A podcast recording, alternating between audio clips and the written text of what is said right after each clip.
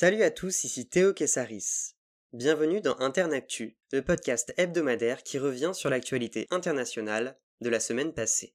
Au programme dans cet épisode.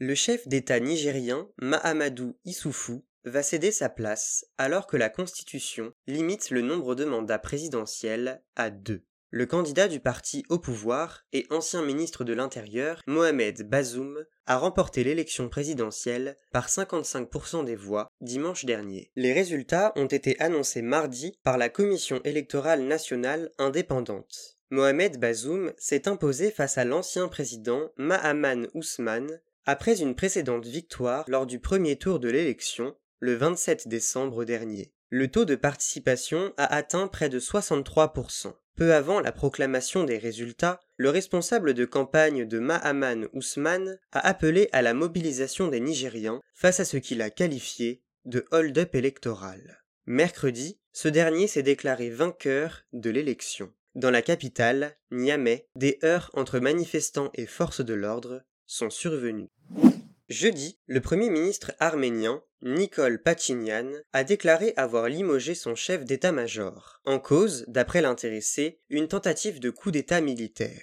Le général Onik Gasparian avait réclamé la démission de Pachinian mercredi après que celui-ci ait congédié un adjoint du général. Gasparian a invoqué le fait que le chef du gouvernement n'est, je cite, plus en mesure de prendre les décisions qui s'imposent. Fin de citation. Le Premier ministre voit son action contestée depuis la défaite de l'Arménie dans le conflit militaire qu'il a opposé à l'Azerbaïdjan dans la région du Haut-Karabakh. En novembre dernier, la Russie de Vladimir Poutine avait négocié un cessez-le-feu entre les deux parties. Nicole Pachinian avait été contraint d'accepter les conditions de l'accord et des pertes de territoire. Des milliers d'Arméniens étaient descendus dans les rues d'Erevan, capitale arménienne, réclamant la démission de celui qui avait permis, après eux une telle humiliation nationale. Alors que des marches d'opposants se sont organisées jeudi, le Premier ministre a rassemblé ses partisans, appelant les généraux à suivre ses ordres.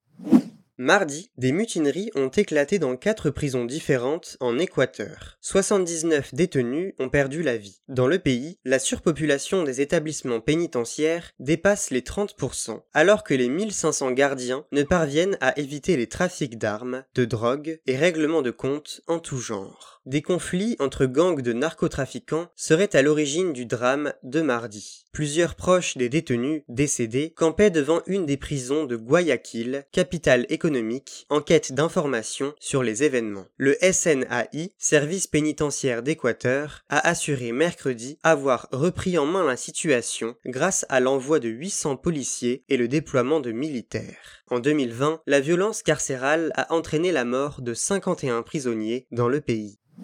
Un anniversaire est toujours la même volonté de mettre fin à la gouvernance du régime algérien. Lundi, des milliers de manifestants ont gagné les rues d'Alger, capitale algérienne, deux ans après la naissance du Irak, en février 2019. Ce mouvement de contestation avait expulsé du pouvoir l'ancien chef d'État Abdelaziz Bouteflika. Malgré un recul des manifestations pour cause de Covid-19, les revendications de la population restent vives. En finir avec une classe politique jugée corrompue. La mobilisation, qui avait pris fin le 28 février 2020, a trouvé un nouvel élan lundi. Le Irak reste dénué de leadership et n'est pas structuré à la manière d'une réelle force politique. Du côté du pouvoir, le président Abdelmajid Tebboune a procédé dimanche dernier à la dissolution de l'Assemblée populaire nationale, précipitant l'organisation de nouvelles élections. Un remaniement gouvernemental a bousculé les ministères en charge des questions économiques telles que l'industrie, le tourisme et l'énergie. Une décision qui vise à mettre fin à la crise économique algérienne. Le président a aussi annoncé une grâce pour une soixantaine de prisonniers. Chantre de la liberté de la presse, le journaliste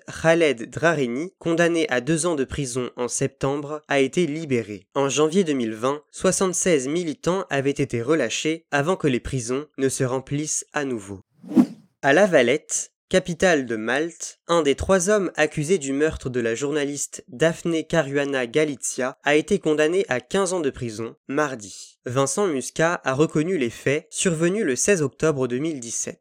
Ce jour-là, la journaliste blogueuse de 53 ans qui enquêtait sur la corruption à Malte a perdu la vie suite à l'explosion criminelle de son véhicule. Trois hommes, Vincent Muscat et les frères Alfred et Georges De Giorgio, sont arrêtés le lendemain soupçonnés d'avoir créé la bombe utilisée pour l'assassinat. Depuis plus de trois ans, ils clamaient leur innocence. Jorgen Fenech, un homme d'affaires, a été arrêté en 2019 sur son yacht. Personne d'influence, il disposerait d'informations sur l'affaire. Son arrestation avait conduit à des démissions en série au sein de l'exécutif maltais, le ministre du Tourisme en novembre 2019 ou encore le Premier ministre en janvier 2020. Mercredi, les choses se sont accélérées. Robert Agus et Jamie Vella, arrêtés en décembre 2017 puis relâchés, ont été de nouveau inculpés suite au revirement de Vincent Muscat mardi. Ces deux hommes, connus des services de police, auraient fourni la bombe qui a tué Daphne Caruana Galizia.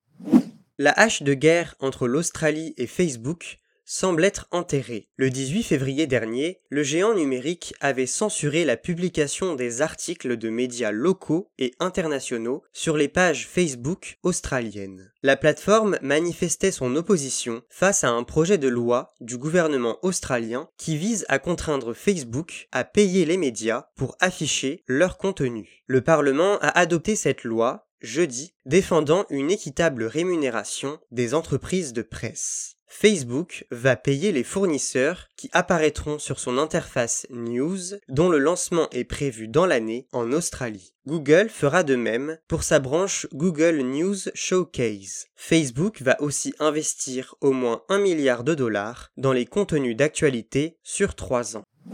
Lundi, un drame est survenu près de la ville de Goma, en République démocratique du Congo. Lucas Atanasio, 43 ans, ambassadeur italien pour ce pays d'Afrique, et deux autres personnes, Vittorio Iacovacci et Mustafa Milambo, ont perdu la vie après une attaque d'hommes armés ayant ciblé un convoi des Nations Unies. La province de Nord Kivu, lieu de l'attaque, est le terrain d'action de douzaines de groupes armés. Après avoir tué Milambo, les assaillants ont tenté de kidnapper les deux autres hommes. Un escadron de l'armée congolaise, posté à proximité, est intervenu. Dans les échanges de coups de feu, Yakovacci et Atanasio ont été tués. Lucas Atanasio menait une opération humanitaire pour le compte du Programme alimentaire mondial des Nations Unies. Transporté à l'hôpital des Nations Unies de Goma, les soins prodigués d'urgence n'ont pas suffi à le maintenir en vie. Luigi Di Maio, ministre italien des Affaires étrangères, a fait part, je cite, de son immense chagrin suite à cet événement. Fin de citation. Son homologue congolaise, Marie Tumba Zeza, a assuré de l'engagement de son pays afin de faire la lumière sur ces meurtres.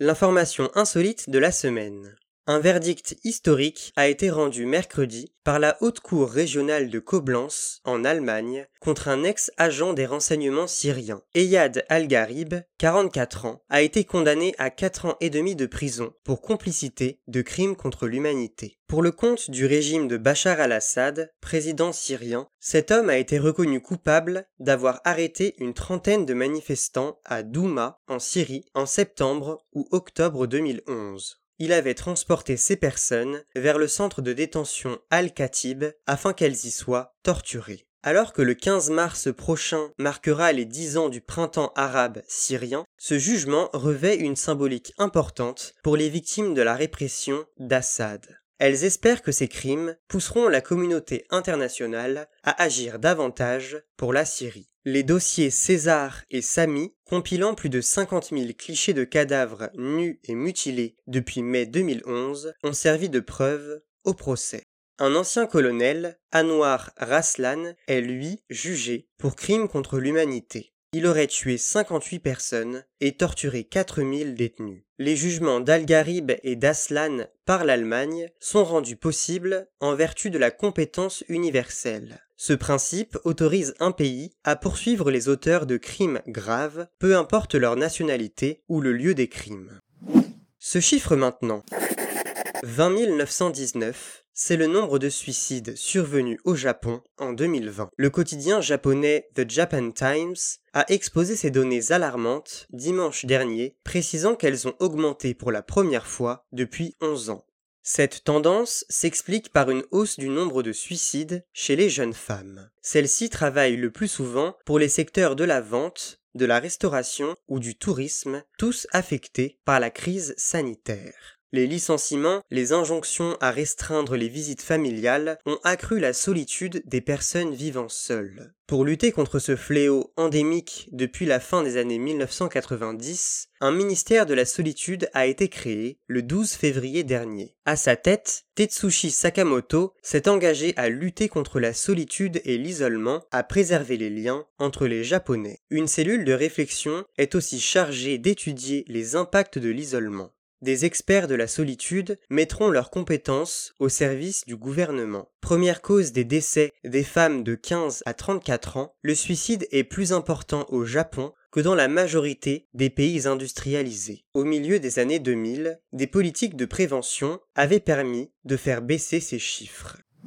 Coup de projecteur sur la personnalité de la semaine.